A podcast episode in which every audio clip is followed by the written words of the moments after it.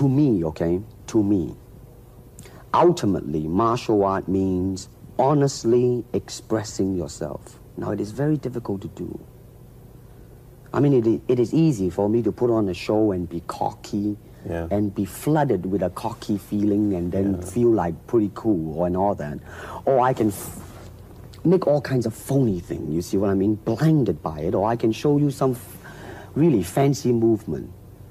But to express oneself honestly, not lying to oneself, and to express myself honestly, now that, my friend, is very hard to do. And you have to train.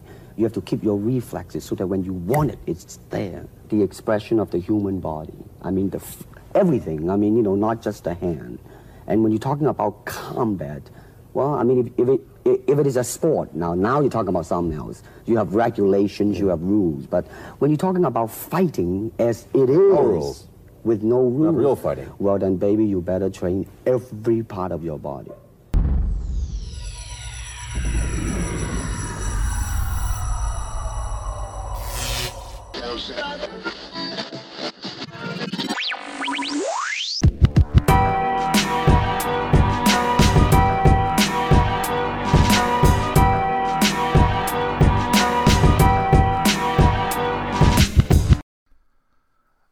Aloha.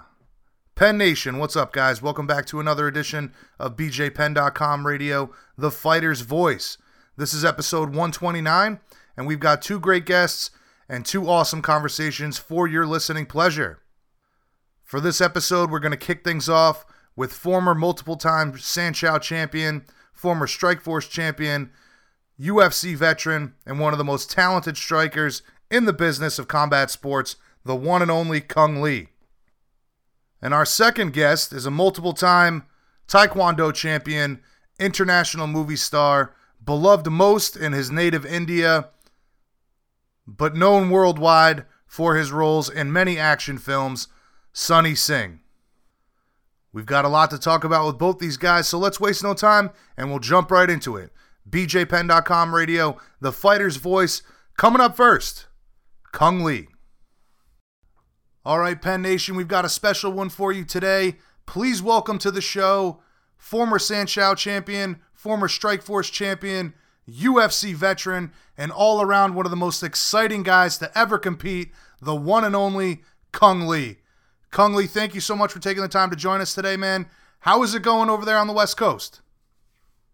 Uh, it's pretty crazy, uh, you know, with the riots and the protests and stuff like that. But uh, and thanks for having me on the show. Uh, I think um, you know, I think this is my first time on the show, so I'm I'm pretty excited about it. and we are very excited to have you. Yeah, it's crazy times. That that that is without question. Um, and I know you've kind of gotten involved. It seems uh, in regards to uh, the, you know the calls for anti-racism. Obviously, that's a thing that anybody with a heart and a mind would would agree with. But it seems like there's been a lot of backlash against the Asian Americans. That's kind of what you're getting behind. Well, you know, I, I'm I'm getting behind uh, like the victims, right, and uh, especially the the ones that can't protect themselves. You know, so um, it started out with you know Asians, then it you know started happening to um, you know some Indians, and just it's just happening to uh, uh, like across the board now. It's it's uh, very disturbing, and you know. Um, uh, of course, you know there's the yin and yang of the uh, of, of, of, of the world, right? You, in in order to have peace, you're gonna have violence. You know, it's it, it can never be uh, one or the other. It's, it, you know, when there's the good, there's the bad. You know, it's uh, it's, it's just a balance of life. Very true, very true. And I think we can all agree that hopefully uh, reason and logic prevails and, and you know we come out of this thing uh, all together better. And, and that's certainly my hope. I'd imagine it's yours as well. Uh, but aside from that, man, how was life? How was life during COVID nineteen? Well, you know, uh, you know, I, I actually needed a little break. I've been going nonstop um, since I retired from the UFC, and um, it's just been nonstop for me. So the fact that I I don't have to um, travel as much and do as much, I, I was able to spend more time with you know my sons, and uh, you know Anthony's getting ready to, you know, he wants to fight, and he's only 15, but he, he, he's a he's a beast, and uh, you know um, spending time with my uh, my actually my fiance now, so um, yeah, it's, it's been good. It's been good. Yeah, that's something I was actually going to ask you about. You know, we've seen some videos of you training with your son on social media. It sounds like he is following in your footsteps.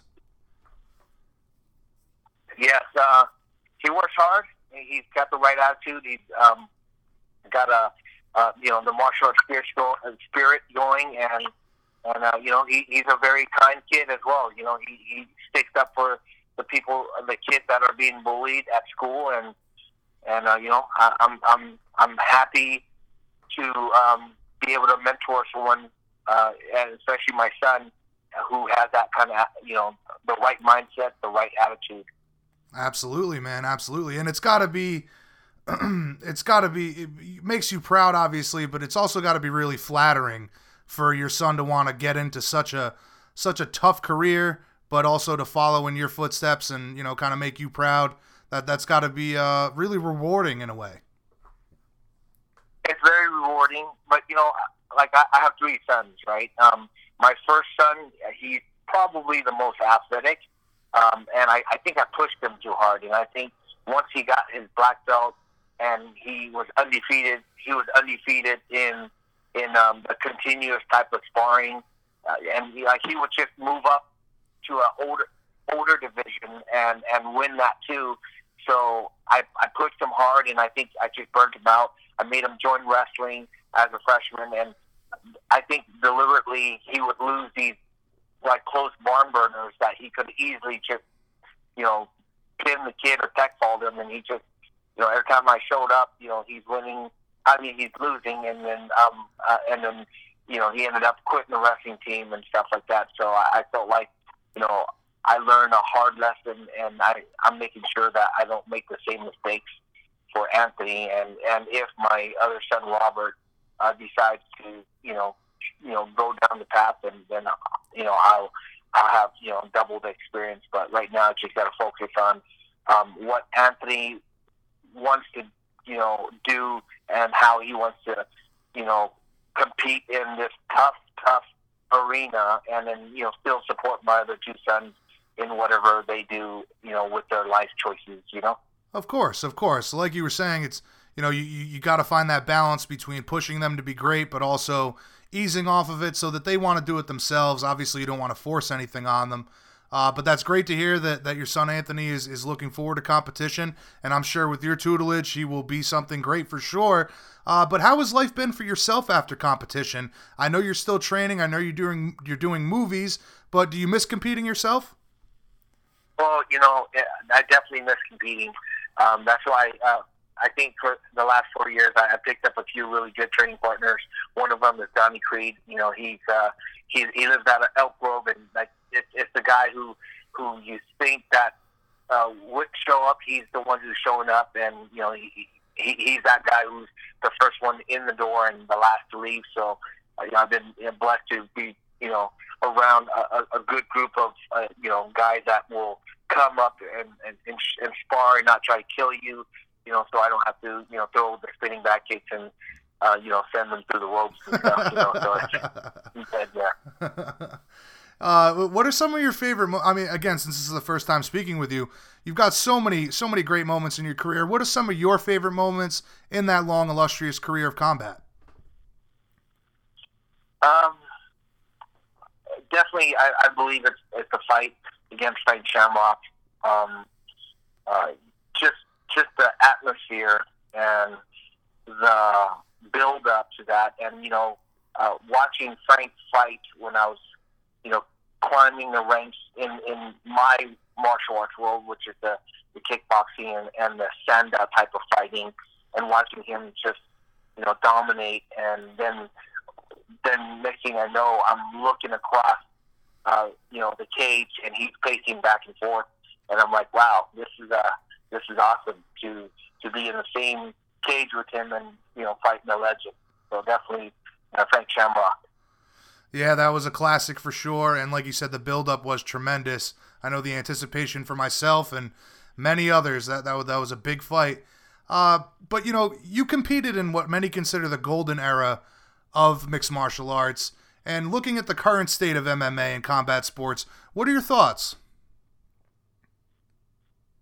You know, I, MMA's grown a lot, and I just feel that you know now that uh, there's the, the the the huge popularity through social media, through the mainstream, um, on like all the fighters have that have built the foundation for these new um, hungry and very talented MMA fighters. Uh, I just feel that you know that the reason why I'm part of the lawsuit that represents over 1,200 um, UFC fighters is because you know what happened to me, and at the same time, my son who wants to compete, I want him to get a fair shake and not to have to go through some of the things that I had to go through towards the end of my career, and and and a lot of athletes uh, and mixed martial arts fighters who fought for UFC have gone through. You know, so I um I, I feel like being the spearhead of, of you know this um, anti lawsuit against UFC is um, the right thing to do for all the fighters. You know, I can care less what the audience thinks because they don't understand the fact that you know without the fighters there is no promotion, there is no fight event, and and if the promoters is taking over eighty to ninety percent of the the revenue and the profits, that is just not right for for the fighters that put their lives on the line. And yes, we did uh, sign up for it, but at the same time, if we knew what was fair market and what boxers made, then why are we um, as you know you know, I understand when you have to start from the bottom, but even fighters with, you know, a good amount of fights underneath their belt with a winning record, uh, why are they why are they get paid less than like uh, like a like a bench warmer in the NFL or the you know you know baseball? Even some minor league players get paid more. You know, I just that's why I'm I'm I'm fighting for all the fighters. Well, I'll tell you what, man. Fighter pay is something that that's very near and dear to my heart. Uh, it, it's something that, I mean, quite frankly, we haven't focused on it enough. You you've heard obviously over the years it's been some guys have said things. Obviously, the antitrust lawsuit that's been a big portion of it. Uh, but now that it's in the forefront with guys like Jon Jones, Jorge Masvidal, even McGregor to an extent, you know, what are your thoughts on that situation and how it relates to your decision to help spearhead the class action lawsuit against the UFC? Like, these are the kind of dissenting voices that you need to make change, right? Yes. Um, see, see the the the crazy thing about this whole picture is, if you look at it, they're happy, they're content because they were manipulated. I'm sorry to say it, but they were. They were content, and they yeah, making millions but they didn't realize that the company is making hundreds of millions. Yeah, uh, you know now you know uh, Conor he's making a boatload, but look at all the fights that he had to fight up until you know the point that he's making that kind of money. You know, and it should have happened for him a lot earlier. And when it did happen to him, was it still a fair share? You know, who was still taking, you know, uh, you know the, the the lion's share, and for him to do one boxing fight against the the the legend in boxing, you know, Floyd uh, Mayweather, and the amount of money that he got paid for that just shows that there's already there's a huge difference in fighters' pay. Of know? course, of course. You know, he he got a taste know, of what fair pay is, right? Yes, that is correct. He got a taste, and and look how many fights like Jon Jones was talking about that he's you know risk you know going out there you know being uh, you know, taking, you know, concussion blows uh, for so many fights. And, you know, yeah, sure, he's getting paid $2 million, and a lot of people say, wow, that's a lot of money. You should be grateful. Yeah, you would be grateful if you're making $2 million and maybe the company's making 2.5 or even 5 and they're they're sharing that kind of revenue but if you're making 2 million and the company's making 40 50 60 million dollars is, is that fair that's what I'm saying. That's that's where it is, and and and and the reason why the fighters don't have an option is to look at all the fight promotion that was gobbled up by the 400 pound gorilla, UFC. Look at Pride. Look at WEC. Look at Strikeforce. They were all taken off the market, and they and they had no intention of continuing that those promotions. They gobbled them up off the market to dissolve them, so the fighters have nowhere else to go to negotiate. And in a free market like in boxing, you know, it, it, it's like who has the most money, who has the most prestigious, you know, events, and who can negotiate for the fight and who can afford the fight because they know that yes, it's a risk, but the fighters are the the product and the fighters are getting paid what they're worth. But in MMA, man, I mean, there's, you know, look at I, I, look at um, Cowboy Cerrone's pay compared to you know right. he's Conor's a, pay. He's a great example. Or, Absolutely. Right. I mean, I don't. He. I think somewhere out the news, you know, in the media, it says that he didn't get it back in.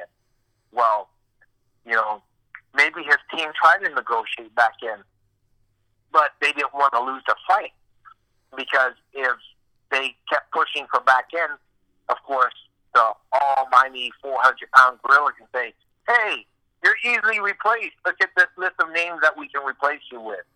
Right, it's uh, like dangling a carrot, right?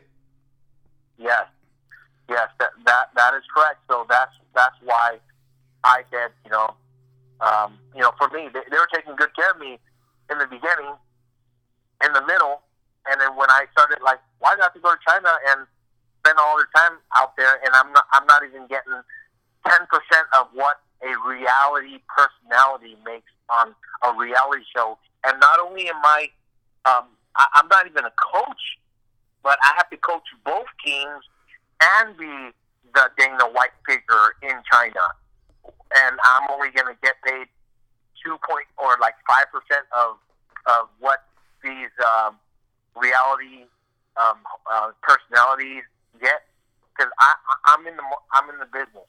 I know what they get, you know, right. and and it and and, and, and some of these reality person you know you know personalities they get paid a lot of money, and just say like on the low end is like you know like seventy five k, and I, I made five k per episode.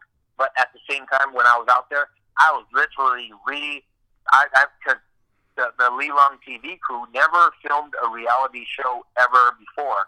So I, I was literally picking up their cameras like, say, film, please, film. They got to the point, the Jesus. saying, please, film.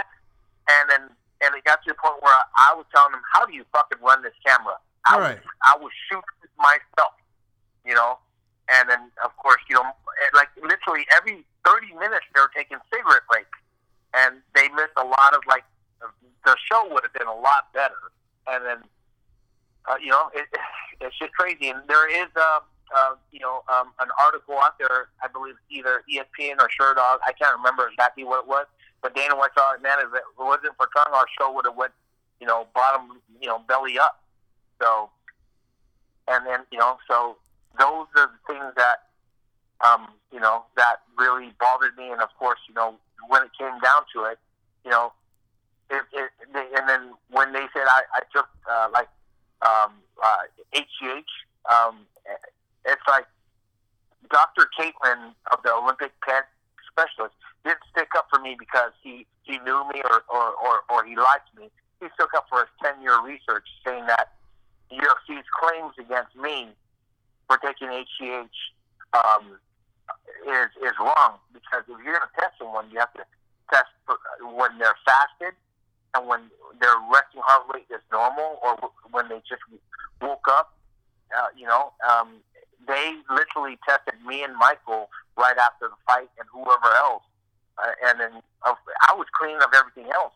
I even put, I even took another test and put it out there, um, and compared the two tests of course, my HGH level was spiked because I literally got blood drawn out of me right after the, they pulled me back to the back room when I was all bloody. I just had just lost the fight, and I I went four and a half four and a half rounds um, uh, against Michael Bisping. Of course, my levels are going to be elevated. I'm bleeding out of my face. My my the bone underneath my eye is broken. So all the the, the the components of my body was trying to heal itself right then and there. Of course, my HGH level is going to be through the roof, you know, and and then um, you know for them to throw me under the bus. And I asked them, hey, where's Michael's test? Where's I want to do the blood test again. Let's do it again. They're like, oh, it's been destroyed. So I right there and I knew that there's there's absolutely if you're not on their team, if you're not with them, you're against them, and that's that wasn't the case. And right before I left, they wanted me to sign another six fight deal. I would have signed it. I was already thinking of like moving down in weight because all these guys are so huge. And um and I, I mentioned I, I, I mentioned that to um, you know, Dana and and basically um since I didn't sign my deal memo right then and there because my lawyer was out of town. They wanted it me to sign it right then and there, like uh, uh, literally the day before I flew out to Vietnam to finish up my training camp, so I can acclimate to the time, you know, you know, in in in China. So I was gonna spend my last ten days of training in Vietnam, you know, get used to you know the time the time change, and then um, at, you know get my body all ready. You know, this is finally I did camp where I was injured. I was you know dieting right. I was feeling good, and and then uh, you know.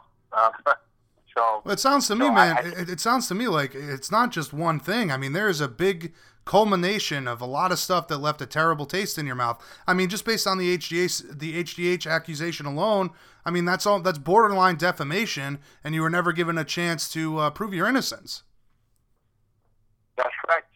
That's correct. Um, you know, I mean, there's a lot of stuff that I know now because of the discovery, but I can't mention anything. And it's just, it is, uh, and I, it, it, it, it the, the the fact that these top fighters are finally getting upset is because they finally may be educating themselves.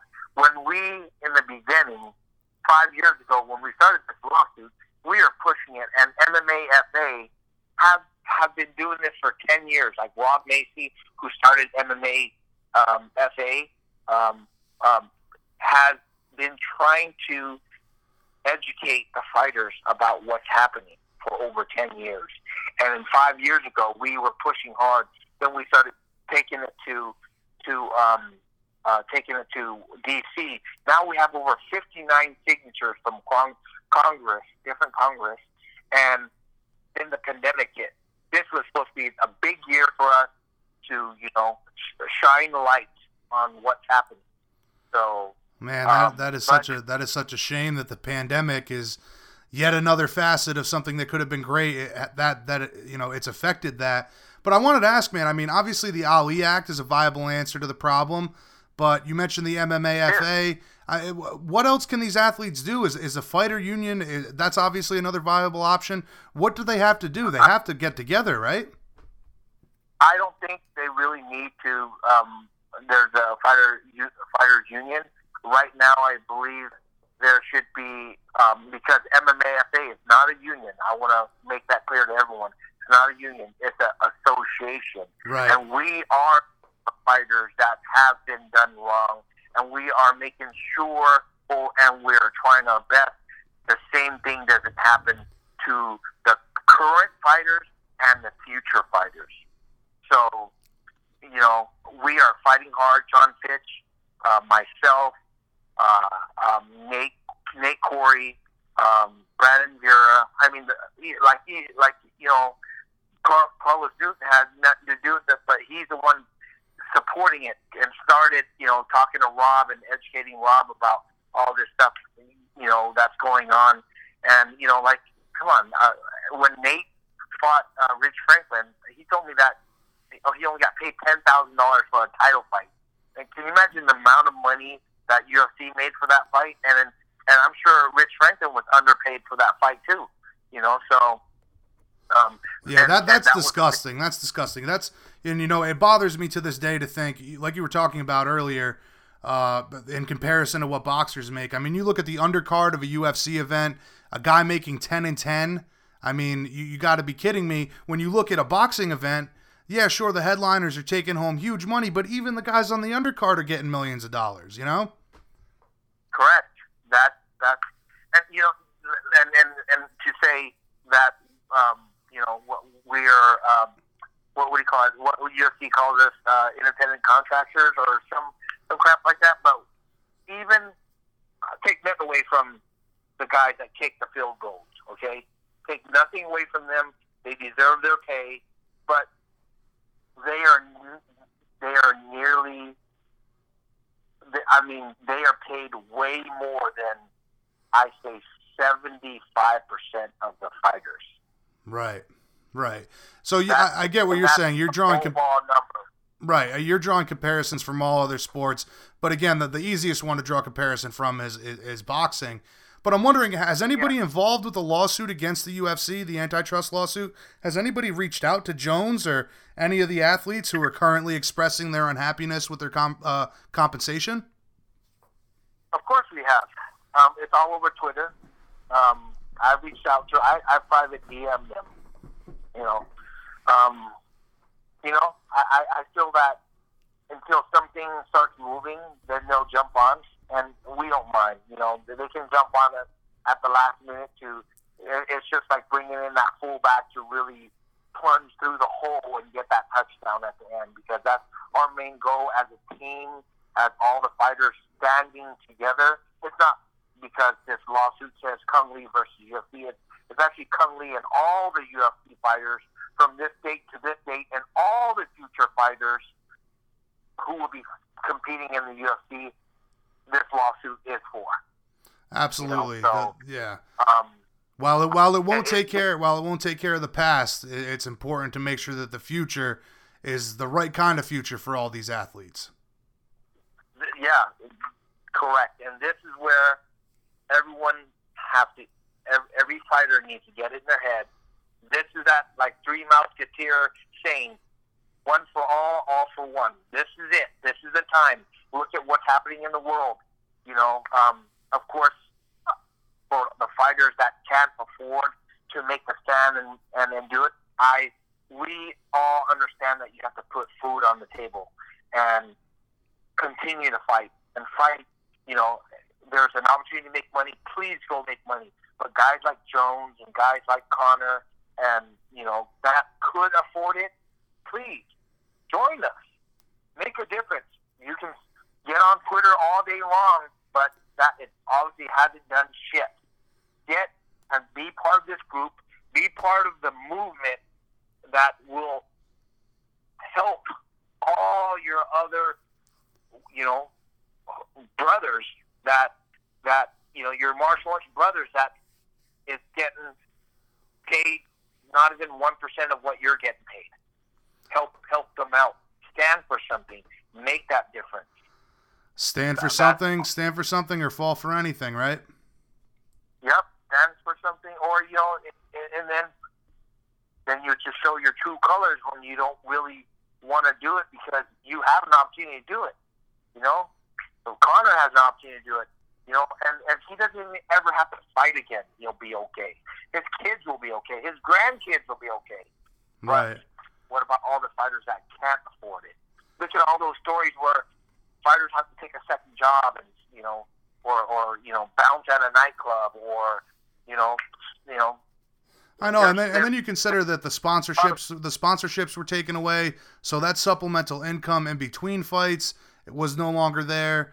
And I mean, you, uh, again, I, I think of the guys that are making like ten and ten that have to pay for all the things that lead them up to a fight, the the, the training, the the the dieting, all of it even uh, transportation in a lot of cases. And then you know you get that check, you get that money, and then it's all gone. It's all it's all back to you know coaches and whatnot. And to think that you still you cannot get that supplemental income of those sponsorships. I mean that was a big one too. But hearing all of these guys, all these dissenting voices now, a lot of the bigger names, that's got to be really encouraging for you, right?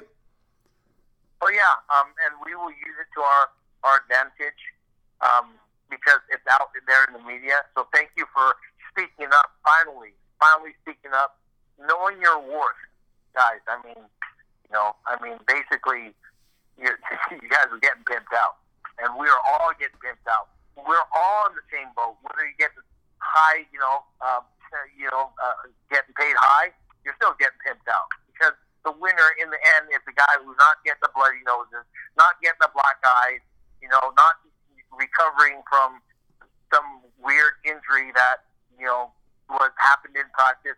These are the guys that sitting on their couch in their yacht, you know, enjoying the most expensive wine or champagne on your, you know, on your riding on your back and off your blood and sweat. That's what that's what's happening. Absolutely. At the end of the day, you guys are the product and you guys should be compensated as such. Again, I mean, this is something that, that has been near and dear to my heart for a long time. We could talk about this all day, but this conversation, this kind of leads me to e-kick. You know, when I spoke to the team behind this revolutionary idea, I was left with the feeling that the brand is really going to do everything in its power to make sure that the athletes are well taken care of, in particular with fighter pay and helping athletes after they leave competition, which is such a big deal. How did you get involved with all of this? Well, um, a good friend of mine and business um, partner, uh, Jeff Arcio, he, um, you know, he, he turned me on to uh, this uh, e-kick and told me that he's going to push me as a brand ambassador uh, because look at all the the things that they want to do. They're more for the fighters. They're all about the fighters because they know without the fighters, they are nothing. They are nothing. And uh, so I, I, you know, I've been working with Jeff on several different projects that you know is really close to coming together, and I think the E Kick's one of them.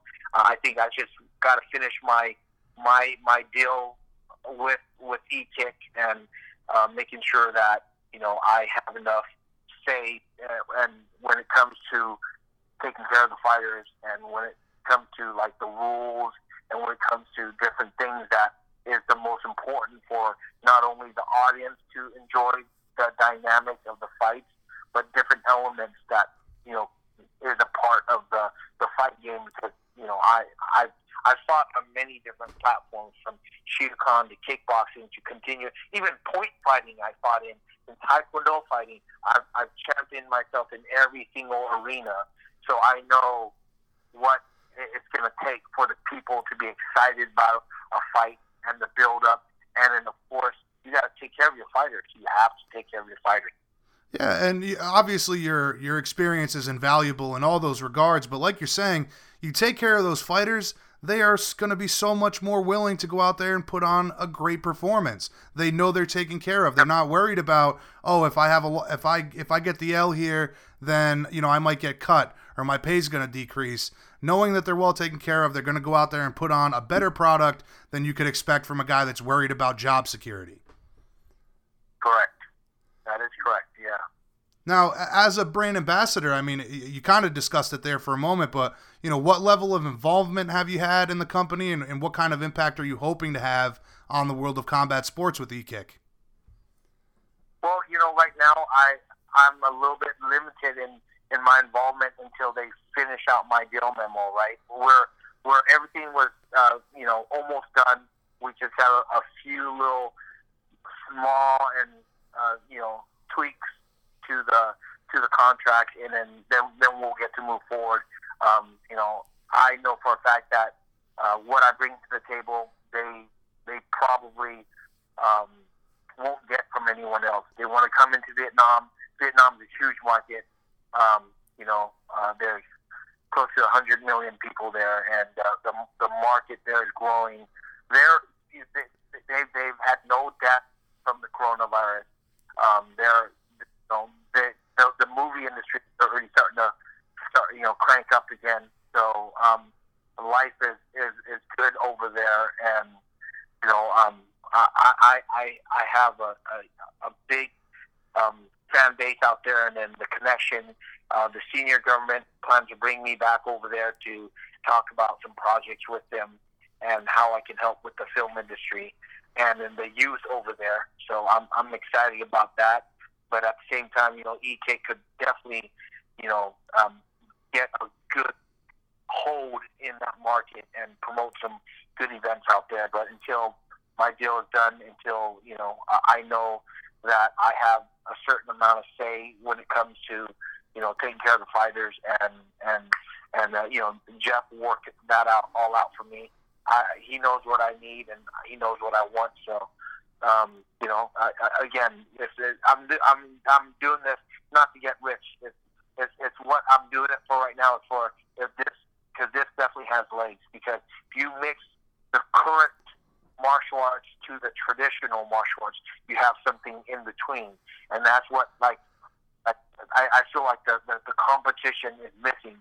You have a lot of crazy personality. You have some really, you know, great personality, but you don't have enough of that personality like a George St. Pierre, uh, like myself, where we praise God, you know, uh, for winning or losing, and and you know, I, I know everyone has no religious belief, but you know, those that is what helps the future and the kids when they look up to to to these fighters. They have something to look look at and and model themselves after, not like how good someone talks smack for a fight, but how someone praises the Lord and the Lord guides them and giving all glory to God. That's something that will help the kids understand what life is all about when you live that straight path with integrity, with confidence, and with the the want to make that change that you want to see in the world. Yeah, you make a great point there. I mean, obviously, you're correct. There's a ton of great characters to follow in the in the world of combat sports, in particular mixed martial arts.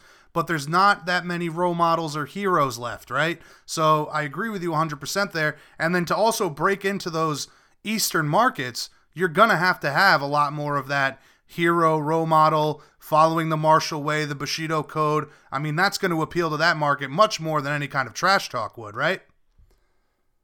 Of course, and you know, it's kind of how you like Scott Coker, right? He's he comes from a traditional background. I've known him. I started my like the second phase of my professional career because I started with Draka, which is a Russian league, and then I done Kong where I was getting paid to fight, and then then finally, um, uh, then when I met Scott Coker as my real first promoter, I became his friend, and I sat behind a lot of like the build up of how events took place, the po- the making the posters with his graphic artist. I remember the guy's name was Oscar Tenadora. I mean, we go way back, and then Scott is a black belt under Ernie Reyes, and and and basically he's he lives by the martial arts code, right? So with that, he the way he carries himself. Look how much the fighters love him. And and the crazy thing about this is he canceled an event and paid everyone and their fight bonus and paid the staff and made no money off of it. The event was completely canceled, but every single person from the main event all the way down to the janitor was taken care of. That is called integrity. For sure, for sure. Scott's one of those guys that gets a lot of praise from athletes and you know media like myself as well, and uh, even a guy like Chatri Sityodtong is, is is blazing that same path over with one championship. Uh, but but to stay with E-Kick here, uh, very cool concept to have three different rule sets under one banner. Uh, and the Kumite portion is particularly interesting.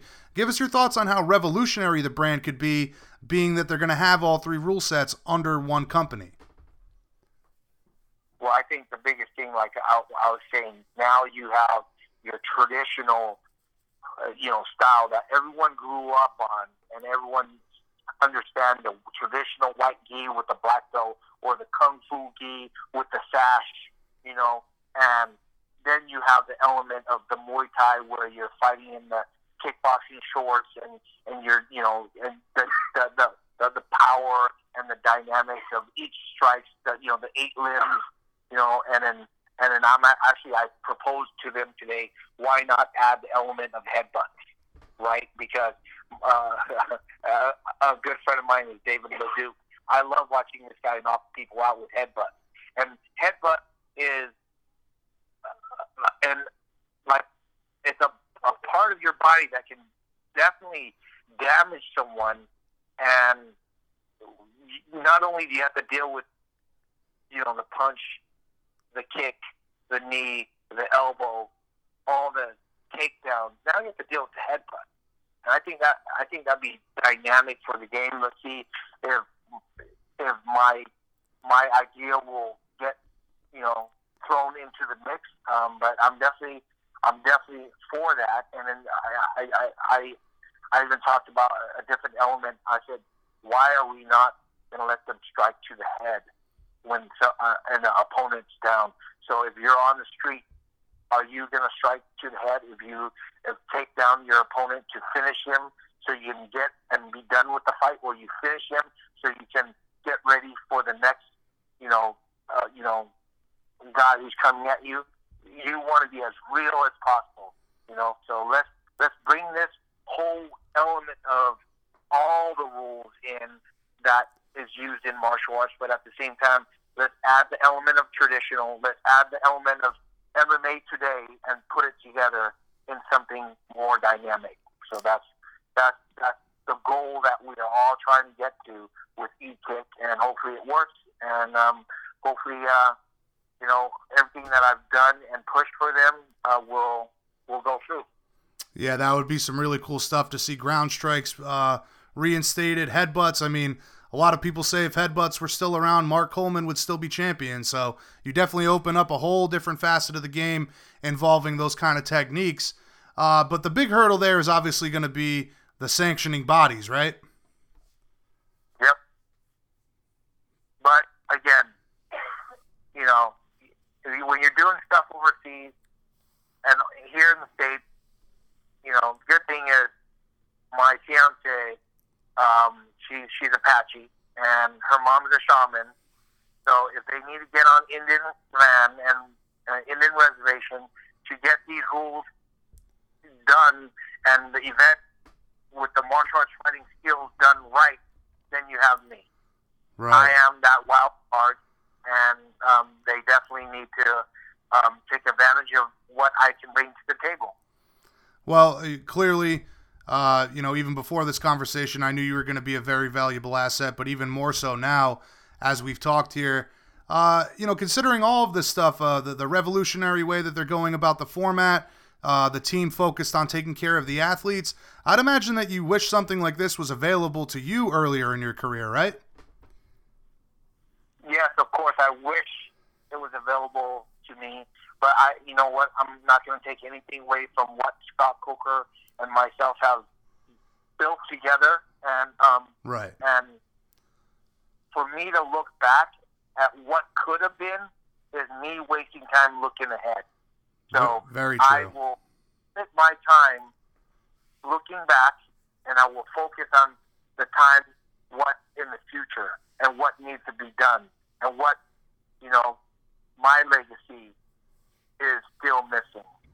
You know, so and then of course you got my son who's dynamic. I joke around with Coker so many times. Even at Siderman, one time he was at some event. He's uh, hey, uh, like I was sitting like two uh, two two uh, chairs away from me. He's all, "Hey, come, me and your son were talking.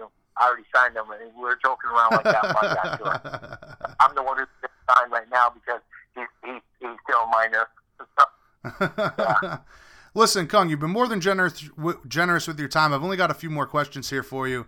Uh, building a promotion from the ground up, that's no easy task.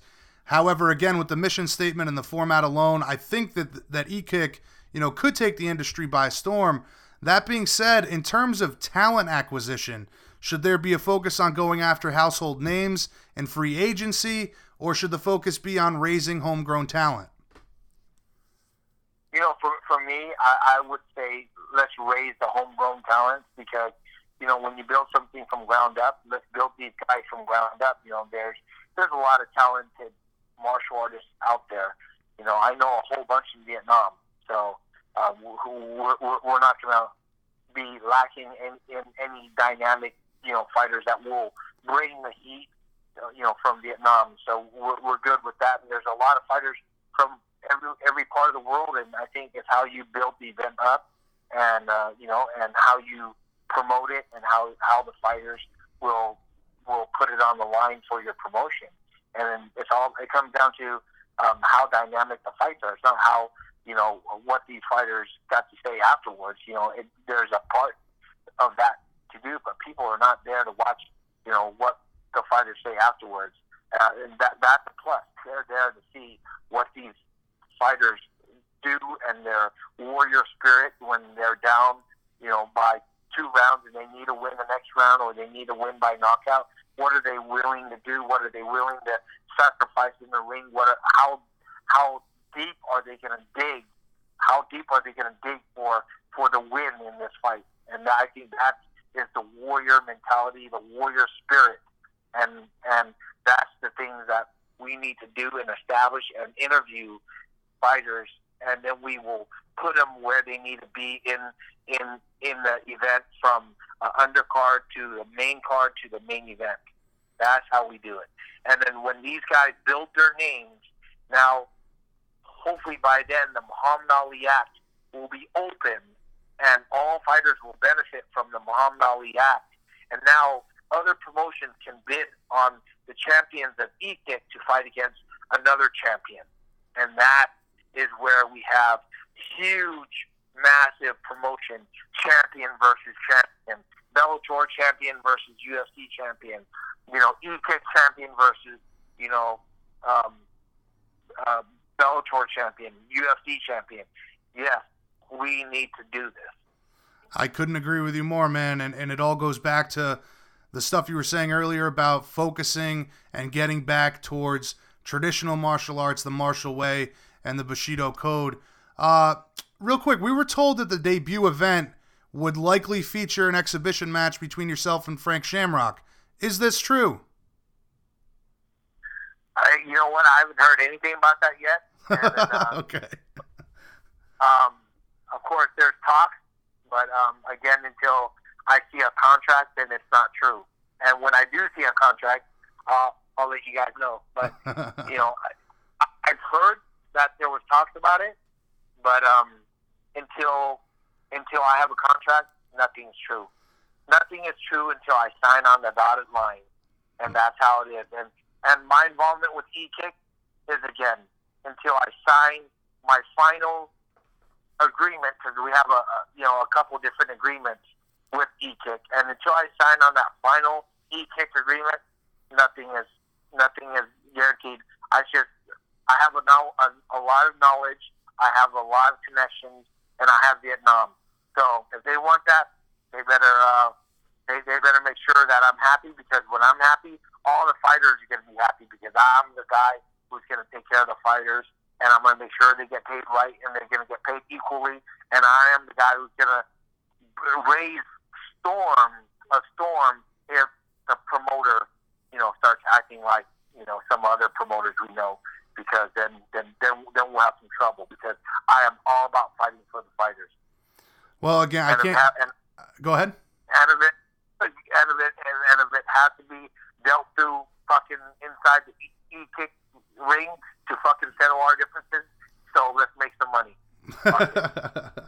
well, I'll tell you, like I said earlier, man, I think you're an invaluable asset uh, to the E Kick brand.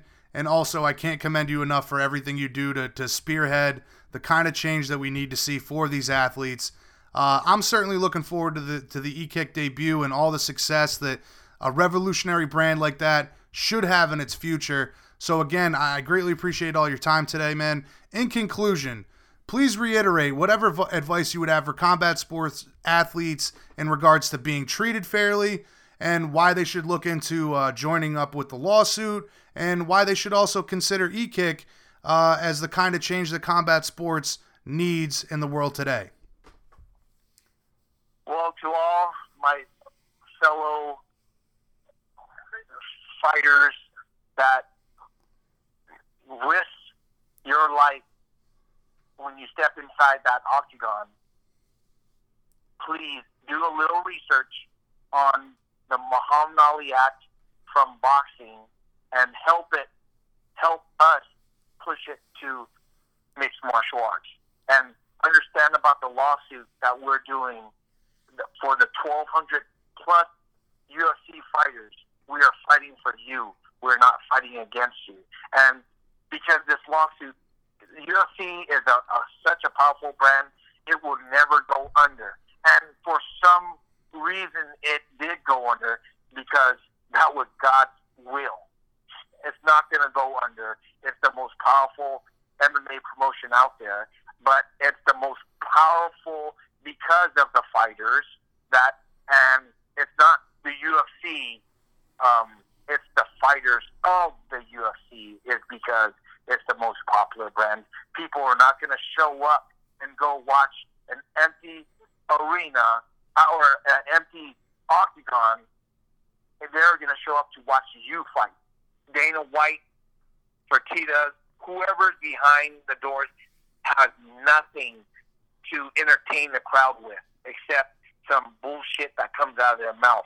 But where this is is happening is the fighters trying to knock each other out, submit, you know, each other, and win for that money so they can provide for their family. It should be definitely a fair share. You should know your value, and in in boxing, the promoter has to give up what they've made in certain events that is similar to the event that you're going to be in so you have better negotiation power. So please do your research, follow MMAFA, and get behind the Muhammad Ali Act from boxing to MMA. And things will be a lot easier for fighters to make what they're worth. That's my message. Well, again, man, I can't commend you enough for what you're doing, and it has been an absolute honor to speak with you today. I hope you enjoyed the conversation just as much as I did. But before we let you go, man, anything you want to plug, any projects you have coming up, where can people find you on social media? The floor is yours, my friend.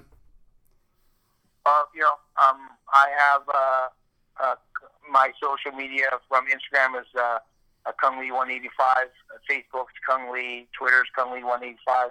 I started a YouTube channel, uh, Cung Le Official, and it just shows basic self defense for the people who's never done any martial arts. Maybe they've done a, a cardio kickboxing class and they put some blades in their hands. It'll help them uh, have a better chance to survive. Uh, you know what we're living in today, from you know the attacks to the the racism and uh, the crime rate going up and um, you know, and other than that, all glory goes to God, and uh, keep keep your faith and send a lot more prayers out because the world needs it. That is for sure. That is for sure. And just to let you know, man, bjpenn.com, we call ourselves the fighter's voice, and you know we are behind your your goals here 100%. So any way we can help, please feel free to reach out. Uh, again, I, I can't thank you enough for the time today. It was an honor. I hope we can catch up again soon and keep fighting that good fight, man. Thank you very much. You have a great day. You too, Cung. Thank you. There you have it, folks. An incredibly talented guy, blazing the path for a righteous cause. As you all have seen in the media, fighter pay has come back to the forefront. It's a big issue. It's important for us here at bjpenn.com and having more guys like Cung Le fighting the good fight for what is just and righteous for future generations of combat sports athletes. As I said many times in the interview, I commend him for what he's doing, and I would encourage all these other athletes that have a gripe with the UFC in regards to fighter pay, how they're represented, how they're compensated. As Cung Le did, I would encourage them to join up with the MMAFA, join the class action lawsuit, and try to enact some change for the betterment of the sport in its entirety. So, for those of our listeners who want to do what they can to get involved, again, just support these guys in what they're doing. Make sure you follow them online and let them know that you support fair pay for athletes in combat sports. You support the MMAFA, and let's hopefully see some change come in the near future. But let's keep it rolling like we always do. BJPenn.com radio, the fighter's voice. Closing out this episode international action movie star. He's a big hit in India and Canada as well. Got a lot of projects coming up, and he's also involved with the revolutionary new brand of eKick EKIC. Coming up next, Sonny Singh. All right, Penn Nation, please welcome to the show former Taekwondo champion, and international action movie star, the one and only Sonny Singh. Sonny, thanks for joining the show today. How are you doing? I'm great, fantastic, and thank you so much having me in your lovely, lovely, fantastic show, sir. well, it's absolutely our pleasure. Um, listen, man, I, I, know it's a crazy world out there. How are you surviving uh, throughout COVID and, and, and the lockdowns and all of that? How has that been affecting you? You know what? Actually, Canada is not too bad. Actually, you know, we have some lockdowns, but not really major lockdown. Just like we have, uh, you know, lockdown in like UK, India, and USA. But we actually not been bad. Actually, we're doing pretty good now. So so far, getting better day by day. So thanks to God. Right. Absolutely. Now, while being an international movie star and a fight choreographer, I'd imagine that our American audience might not be too familiar with your career. So for those who aren't, tell us about your background as a martial artist and how that all transitioned into your acting career. All right. Thank you so much. And uh, thanks again, uh, everyone's listening this uh, awesome show, and uh, thanks to them. So, actually, my screen name is Sunny Singh, and actually, I was born in India as well, but I grew up in England and Canada as well. So, I be back and forth in all different leagues too uh, European countries, North American countries. So, long story short, is uh, I'm a former Taekwondo world champion three times Olympic style, Olympic style, and uh, qualified for Olympics in 2004 for Athens in 2004. But I couldn't make it to the team, but I qualified. So the weight's going to be a little bit different there at that time. Um, still competing was uh, competed before two years ago, my last world championship, and uh, since then I've been putting my whole effort to a movie career. So I've done quite a bit films in Canada, USA, and also in India and the UK as well, sir. So I'm getting better day by day. I get a lot of support for top people, so I think I'm I'm in a good hands, sir. Absolutely, yeah. absolutely. And so you mentioned you, you qualified for the 2004 Olympic team, but you weren't able to compete, and you, you said that was because of a weight issue. Yes, but usually they have eight weight categories at time: fin fly, bantam, welter, feather, lightweight, and uh, middleweight and heavyweight. So suddenly they changed the weight till they made a four weights category. So that was little hard for me to lose a weight, and I couldn't do it that time, so I missed this opportunity. And after that, I was visiting Canada a couple months later, and then I was competing with the Canadian team, so I got a pretty good results. I got pretty good medals, and then I got sponsored by uh, uh, Canadian Olympic Federation, so I migrated to Canada in 2005. Since I've been competing for Canada. Now, and so, uh, for, forgive me if I missed this, but how how many years after that until you decided to break into movies? Oh, you know, be honest with you, uh, my first film I done uh, Hollywood film with the Josh Hartnett and Samuel L. Jackson movie called Resurrecting the, uh, the Champ. It's like a boxing film. So I got a pretty good, like a small role in it. And after that, um, I decided to be uh, films in the films, and also I met Cynthia Rothrock, you know, Grandmaster Cynthia Rothrock. She's a Hollywood actress, and uh, she told me a lot of things about me. She said, "You're the movie material, and then you should try to go further." So that's why I decided to uh, my those skills in the films actually. So awesome, awesome, and I'd imagine you're a pretty big star in India. Yeah, I I mean not too bad. no, I've done a couple films in India last year, so I'm really happy. But there was a COVID nineteen, so they're supposed to release. Uh, this year in theaters actually first May, but the COVID happened, so everything's uh, you know postponed now. So I hope uh, theaters going to be open soon possible, and then my movie is going to be released in all theaters nationwide. So I'm really looking forward to sitting with people to you know watch those films actually. So. Awesome, awesome. Who were some of your biggest inspirations when you were growing up? Uh, who was Sonny Singh's action star hero?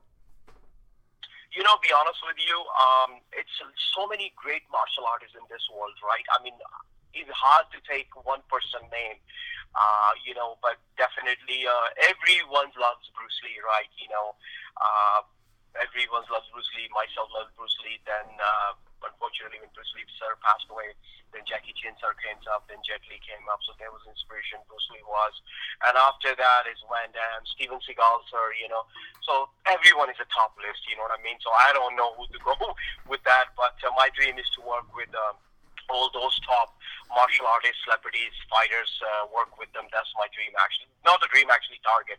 So I'm pursuing that at the moment. So, yes, sir. Awesome, awesome. I, I would agree with you. I mean, all of those names, but in particular, it all started with Bruce Lee, right? Yes, sir.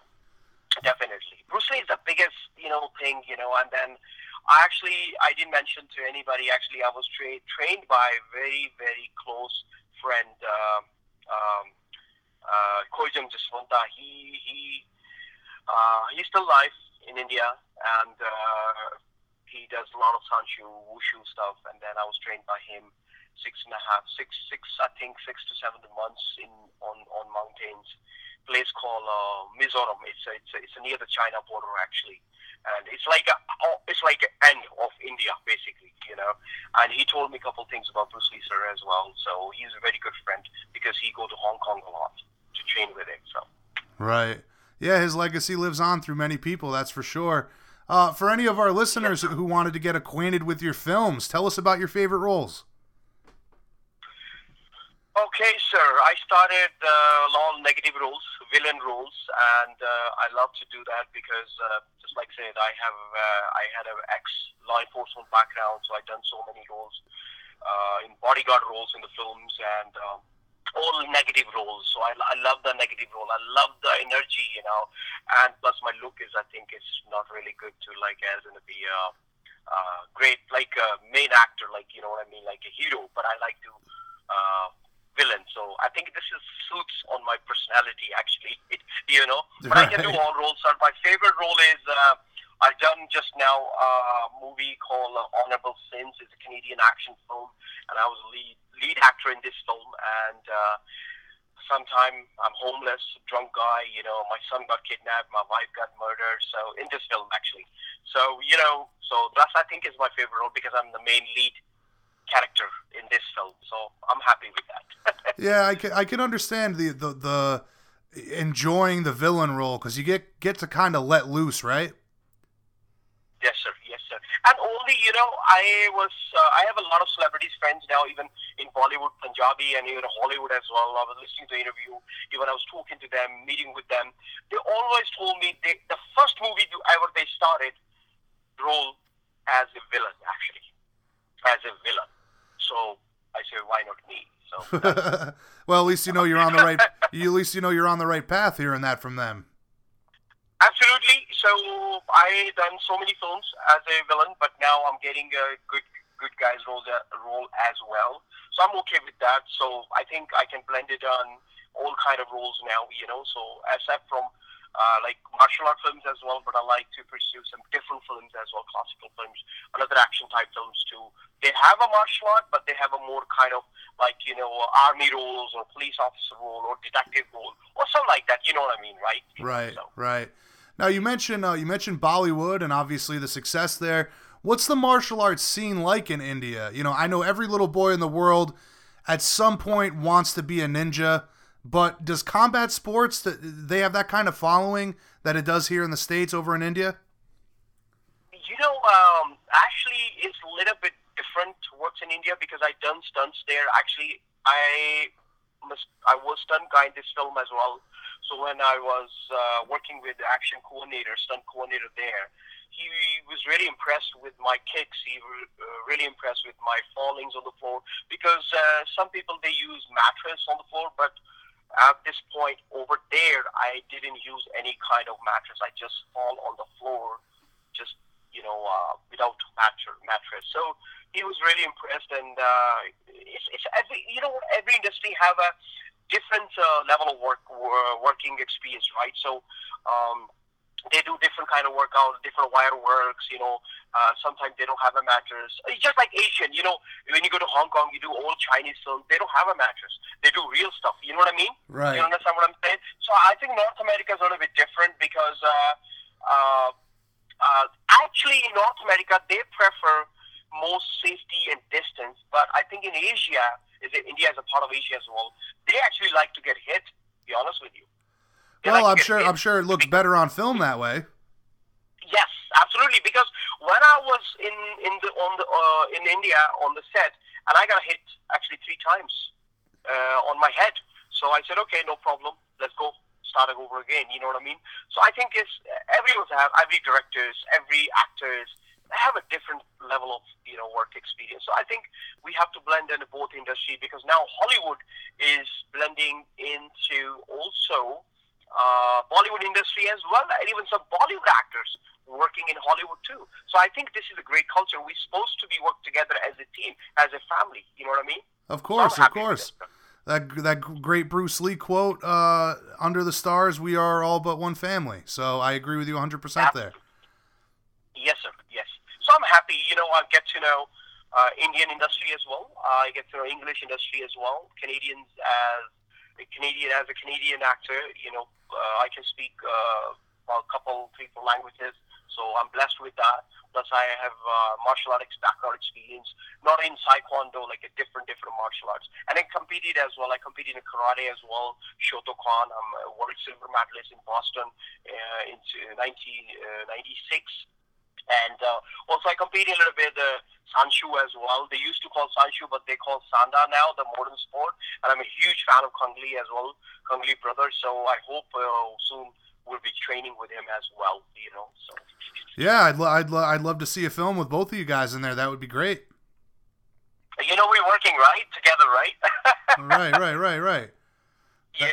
Movie called Vilatika, directed by Susan, and. Uh, um, so Lee is part of uh, that team as well. I'm really happy. Some is a group more few great actors as well, Canadian actors, Hollywood actor, and also Asian actor as well. Simon Kook is in there because he was in Ip Man 3 with Mike Tyson and Donnie Yen, so he's going to work with us too. So we have a pretty good team at the moment, sir. So we are really, really happy. And I'm actually, be honest, from my bottom of my heart, I'm a huge fan of Cung Le. I've seen his old fights. Uh, MMA fights, cage fights, Strikeforce, and uh, I really, really like to learn from. Man, that from- that that is a that is a tremendous ensemble. Donnie Yen, he's he's uh he's big time. Yeah, I communicate with uh, Donnie and Sir by Instagram. Actually, he replied back to me, so we we're still in the conversation right now. So let's see how far we can go. Well, I certainly I certainly hope that comes to fruition. Uh, but just to talk about competition for a bit here, uh, you, as you mentioned, you've won some medals in Taekwondo and competed in other uh, disciplines as well. And that all came after law enforcement, or was that during your time in law enforcement? Um, actually, my first competition was wushu competition, like a sanda competition. They used to call sanshou way back when I was in India at that time, 1992, and that was my first fight. That I started my first martial arts. So 1996, 1992 till 1996, I competed in wushu tournaments, uh, forms, and also freestyle fighting, kickboxing. And 96, I quit everything because I saw a couple of taekwondo fights, and I kicks really, really impressed me. So, 1996, I start officially taekwondo, and uh, uh, after that, sir, I did my own credentials, nationals tournament, uh, provincials tournament, world championship, international tournament. So I competed from 1990 till, you know, uh, from now, let's say approximately more than 200 fights I done.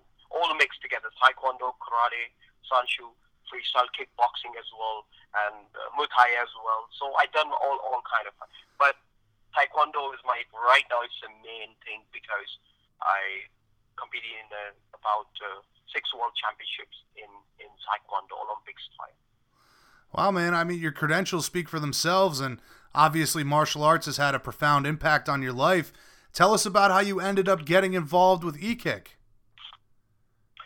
Yes, uh, thanks to first of all uh, Mr. Mark as well, and also uh, uh, huge thanks to Mr. Jeff Rossi. He's basically my representative manager. Both are kind of my manager now, so they really taking me a hard uh, next level. And uh, when they looked at my old credentials, I was uh, I have a Celebrities Award of the Year in Europe, and also I have a Hollywood Award by Cynthia Rothrock, ma'am, and also Dragon the Don Wilson.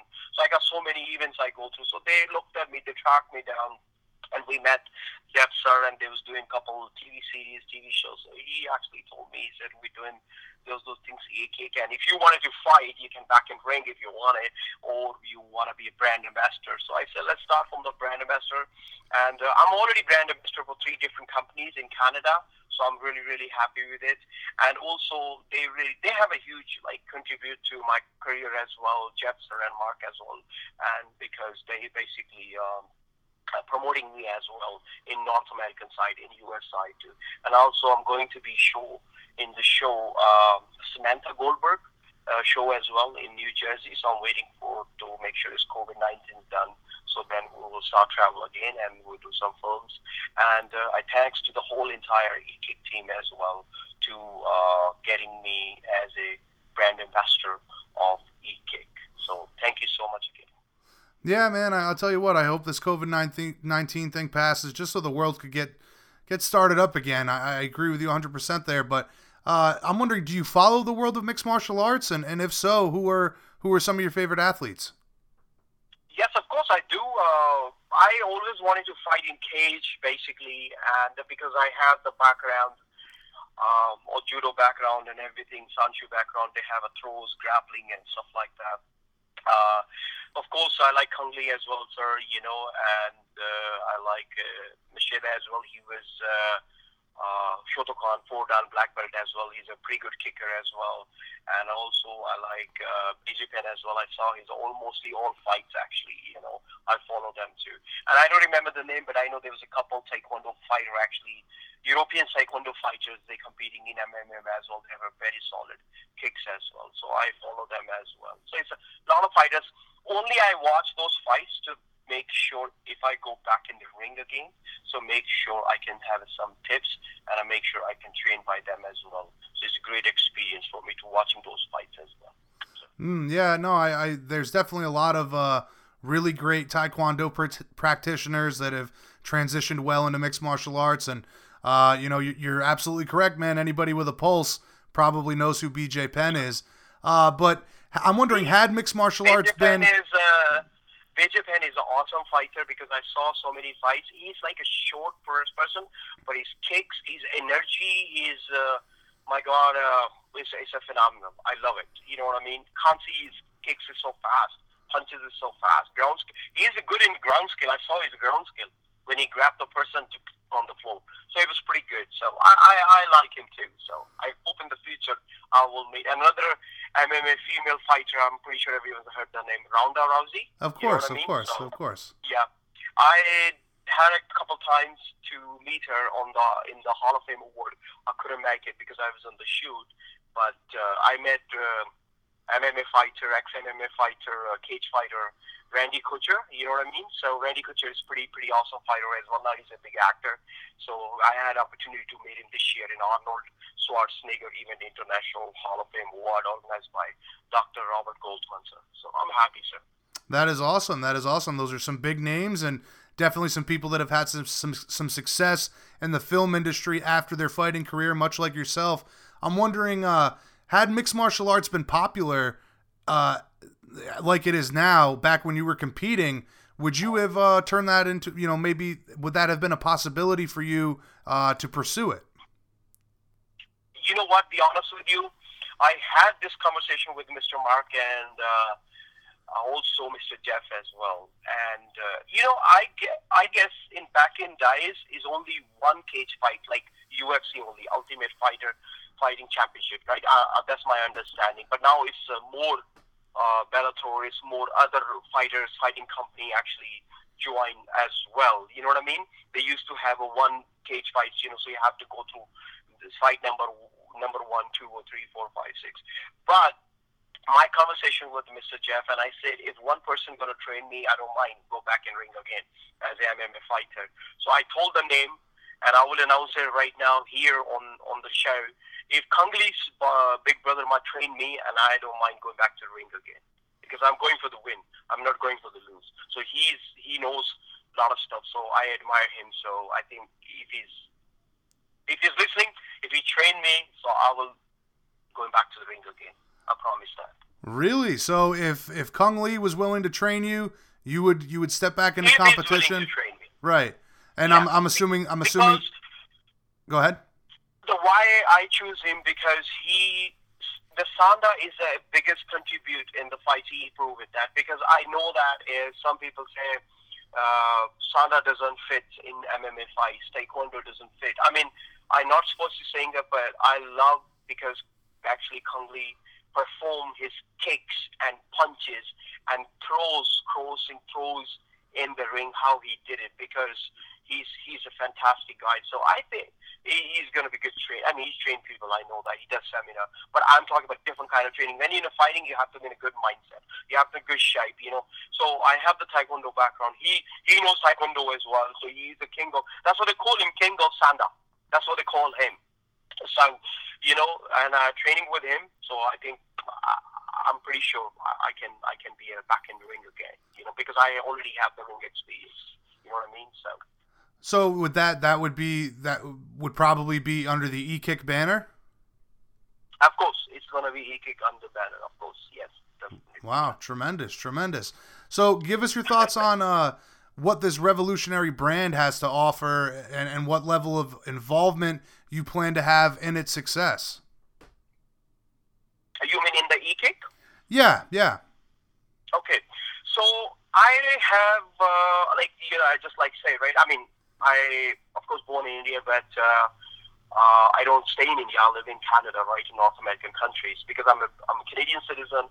Also, I'm a British citizen as well. So I have a green card from India as well. So I got so many followers in Indian, uh, in martial art industry as well. They always want to be in the films. Some boxers, I, have, I know some top boxers there as well. So if uh, they wanted to fight, so we can organize some really, really good fights, even in boxing, Kumite Karate as well, Taekwondo as well, even MMA fights as well, cage mixed martial art fights.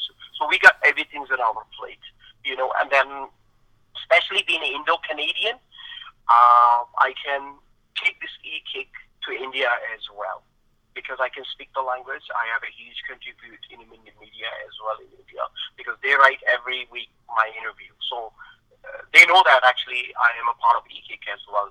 So I'm just waiting for a couple of things that to be done. So we start doing this kind of fights, boxing fights, MMA fights, and then who's going to win those fights is going to have a chance, opportunity to work with English films, martial art films, and also Canadian films, and also in India as well, Hollywood films or Bollywood films as well. So we covered up basically everything. You know what I mean? So yeah, it's good for us and good for new generation. Martial art is good for new generation. You know what I mean? They protect, they have fit. You know, let's say COVID nineteen comes right now, right? And if they're doing training well, training is basically is great for your immune system as well. They build your immune system. You know what I mean? Oh, of Well, course, of course. Every, even seniors, even even even any age, I don't care. You know, uh, start doing martial arts. You know what I mean? And it's really really helped them out. You know, because martial art don't want to fight people. It just wanted to build your strong body so you can fight those kind of COVID 19s coming up. Maybe something other coming up. Do you know what I mean? So that's why everybody have to be ready. You know, government can do some little portion of things, but it's all depends on people as well, citizens as well. Doesn't matter where from.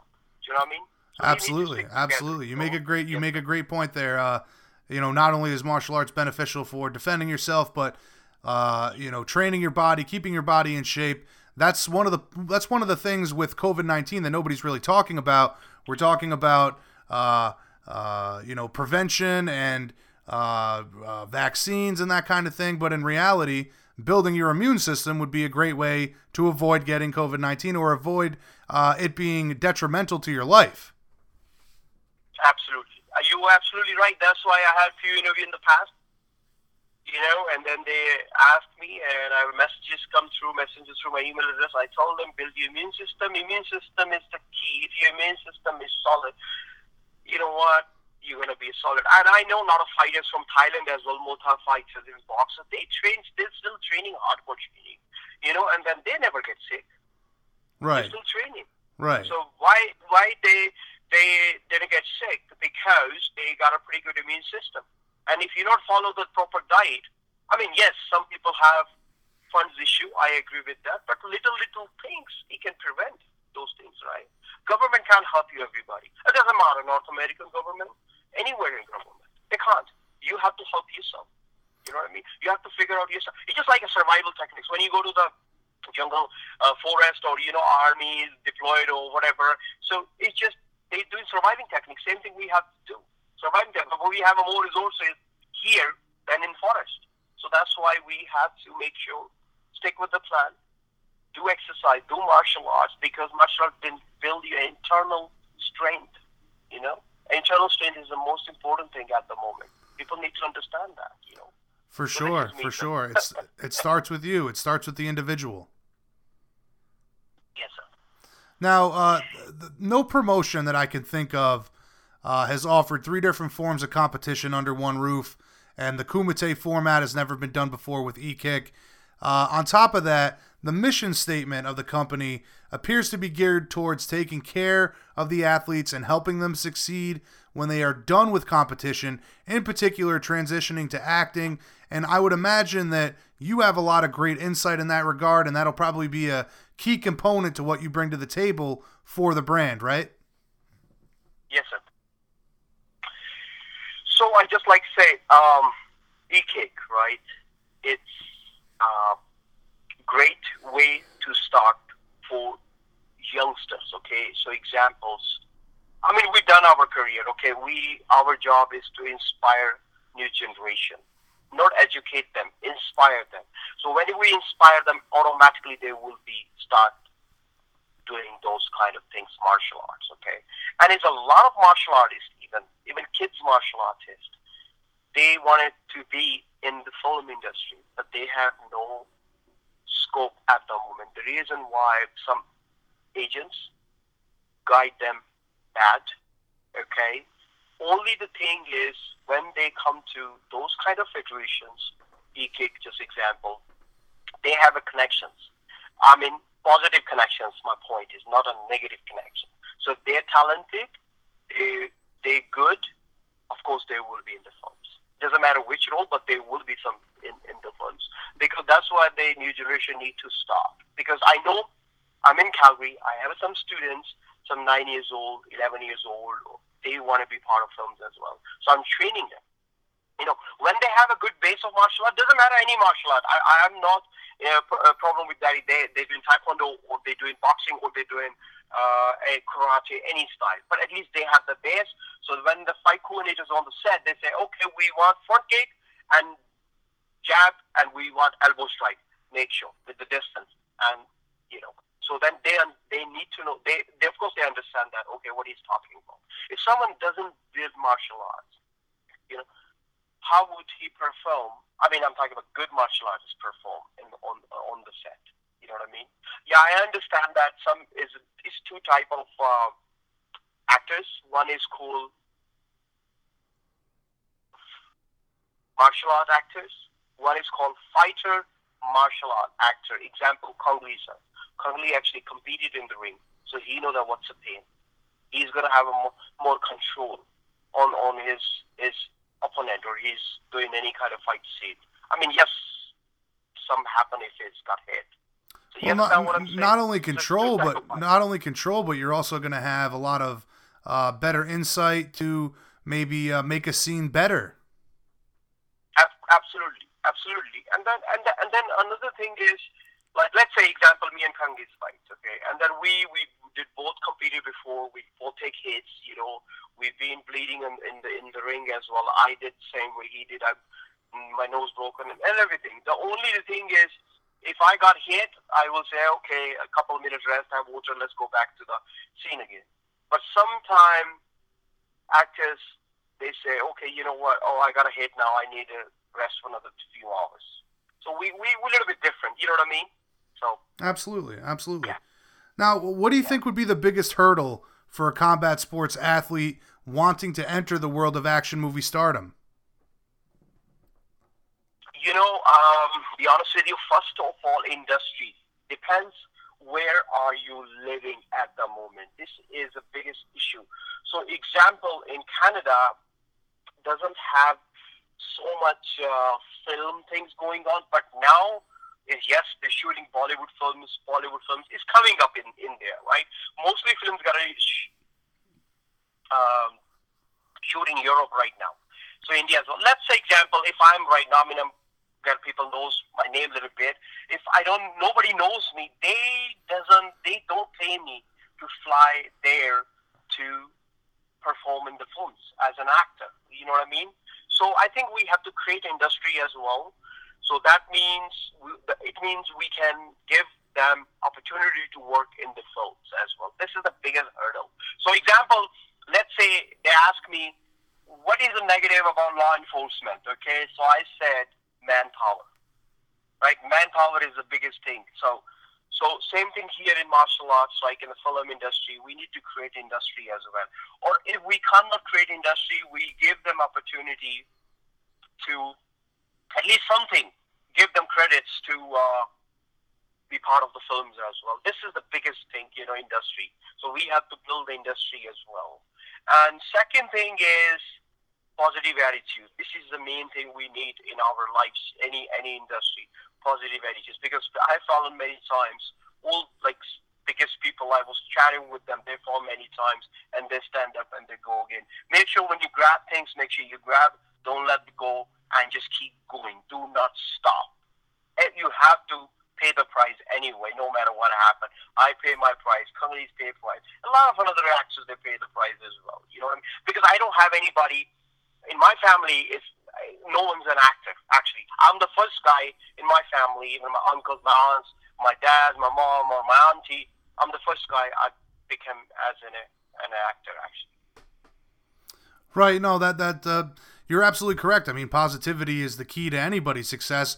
Like you said, no matter what that uh, career might be. Uh, but I'm, I'm wondering, considering your following in India and knowing that there are uh, a lot of hungry athletes young athletes looking to make their way in combat sports. You mentioned that you know several of them. I'm sure that you believe that you can help E-Kick draw from that talent pool and create some combat sports heroes for the people of India, right?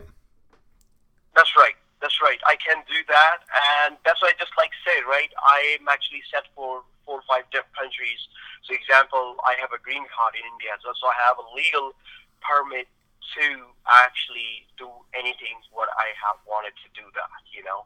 So we can do a lot of reality shows there. That was another my idea, and we were discussing that.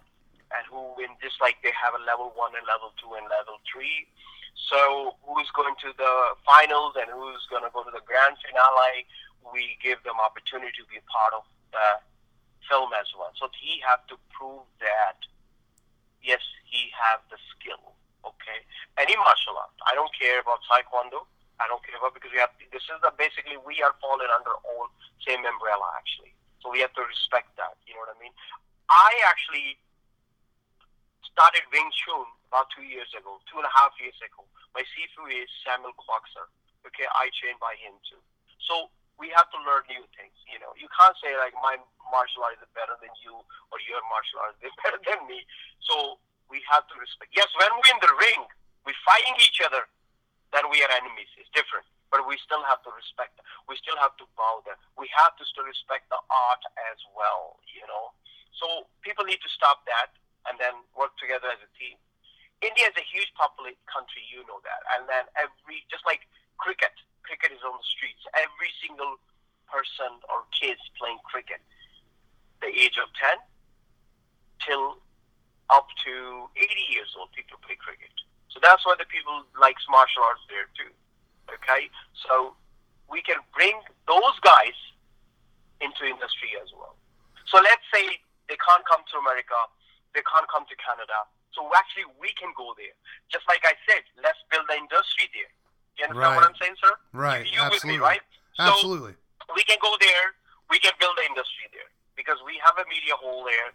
We know old people there. We know martial artists there. We know top masters there. We know celebrities there too, who works in Bollywood, Bollywood as well, and they promoting martial art as well. So we can actually involve too on those activities too. So we can go there. So people can come. India have a 25 states. So every state we can go and we can organize those kind of shows. Whatever who wins and we will. It's just like a martial art idol, just like they have American Idol, they have the Canadian Idol or Indian Idol. That's what we can do that. I think it's a good idea. Absolutely. Wrong, just tell me. Absolutely, and and and you know to think to just to think of all of the talent that's there that's that's not being seen by the world. I mean that that that's a great thing, and and it should be done. I know we're still in the infancy stages of the promotion with eKick, but have you have you made any headway in regards to tapping that talent pool in India, or is that something that's going to come later on down the line? Actually, I am waiting for the green signal. I know um, brand ambassador as well. I have everything on the website, but uh, I think they want to go for officially press release, so that's why I'm holding myself at the moment. But as soon as they give me a green signal, I will blow up. I will start over because I have uh, media connections. I mean, I don't have media connections, but yes, they call me thanks to them. So I already let them know we're going to do this. This is e-kick, and they're actually very excited. They say, please, sir, let us know if something happens. I say, okay, no problem. So a couple things is just waiting, and then after that, we're to go for it. We can do those shows in Canada as well. Of course, America's Cung Le there. Cung Le will be there. He's a brand ambassador as well. And Canada, I can do a lot of things here. I can do in India as well. I'm a UK citizen. We can do in the UK as well. Awesome, awesome. You know? So we covered up everything. Yeah, we can cover up. I mean, India is a huge country, and there's huge population there, right? So every state we can organize those shows, and then we can bring those talent people in the films industry as well. So they have to start somewhere. So I think this is the best option. We can go there, so then they don't have to spend so much money to visas and come. Yes, who got selected? The main finale or grand finale. Of course, if the shoot in Canada, we will bring him here. We will do the whole process, and then if it's in America, it's America. So that's that's that's that's my thing, sir. Well, it's a it's a it's a like I said earlier, it's a revolutionary idea, and I think that a lot of combat athletes or like you said, even people that just want to break into films. This is a great opportunity for them, and, and I think it's going to be something very special. Uh, listen, Sonny, I greatly appreciate the time. I just have a couple more questions here for you. Uh, yes, I'm wondering, what advice would you give a young martial artist who wants to prove his skill in competition and then follow in your footsteps in becoming an actor or a fight choreographer? What what advice would you give someone who's trying to follow in your footsteps? First of all, um, that competing is not for everyone. Martial art is not for everyone. I totally understand that. Some people do it for fitness. I agree with that. Some people do it for films as well.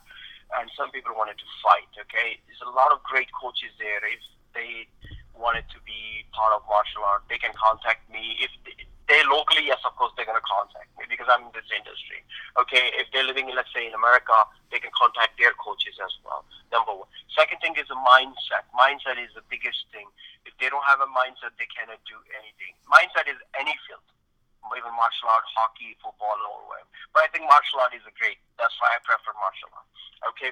Second thing is choreographer. You need to start somewhere. So try to take courses. You know, try to take some knowledge from seniors. You know, take these courses, attend the workshops. So they will teach you. They will guide you. Because if you take these courses, so those people who already involved in martial arts, they will see you. You're doing good. You're taking the courses.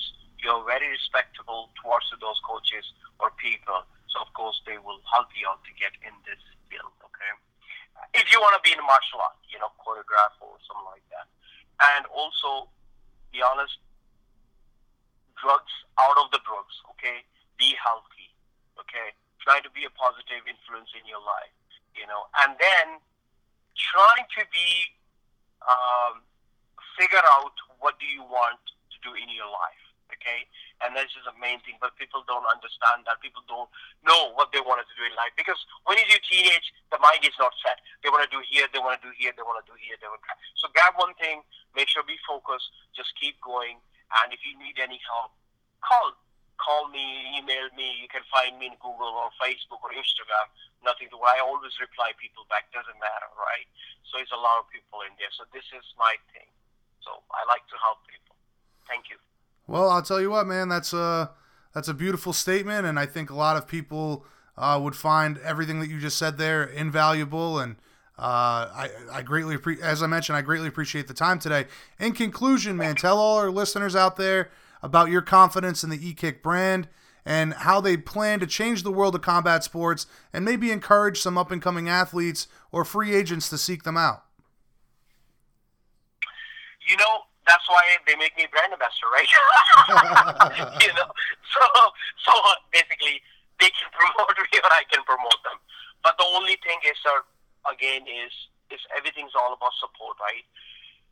Uh, they made me brand ambassador. Okay, that's fine. It looks good, fantastic, because I achieved that level. But my duty is not to promote them as well. So, and I will do from the bottom of my heart. Okay, it's in a process as well. I just like said, if it's a green signal, and I will go and I will do some things what I have to do because I'm already brand ambassador for a couple of schools, colleges, and media personnel, right?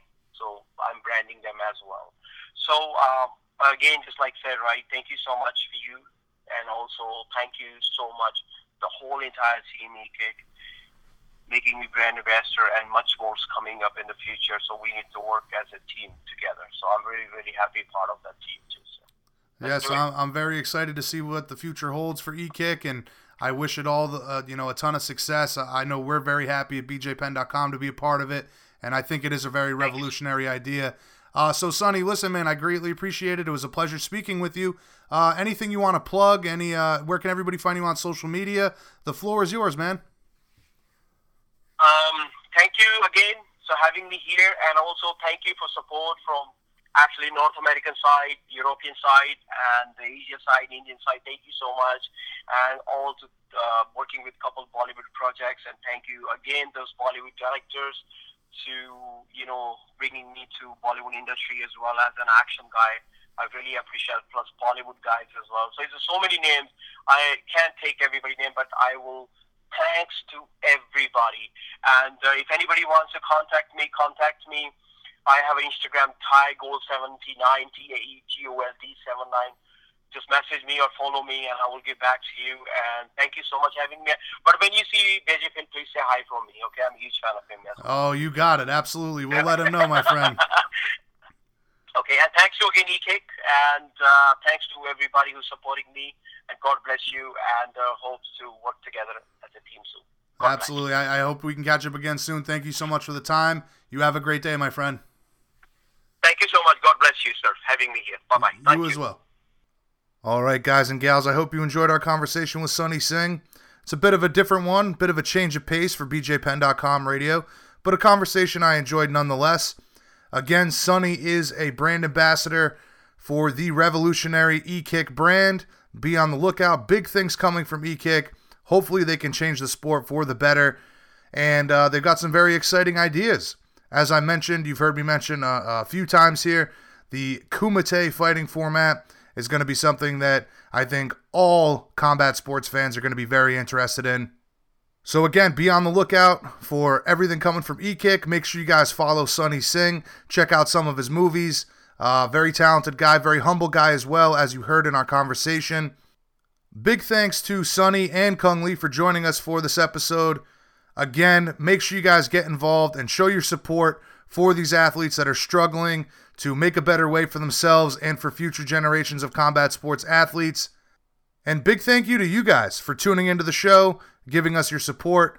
Make sure you guys subscribe, like, and share this podcast. Make sure you guys follow bjpenn.com on social media for all the latest and greatest in combat sports, everything you crave from the sport you love of mixed martial arts.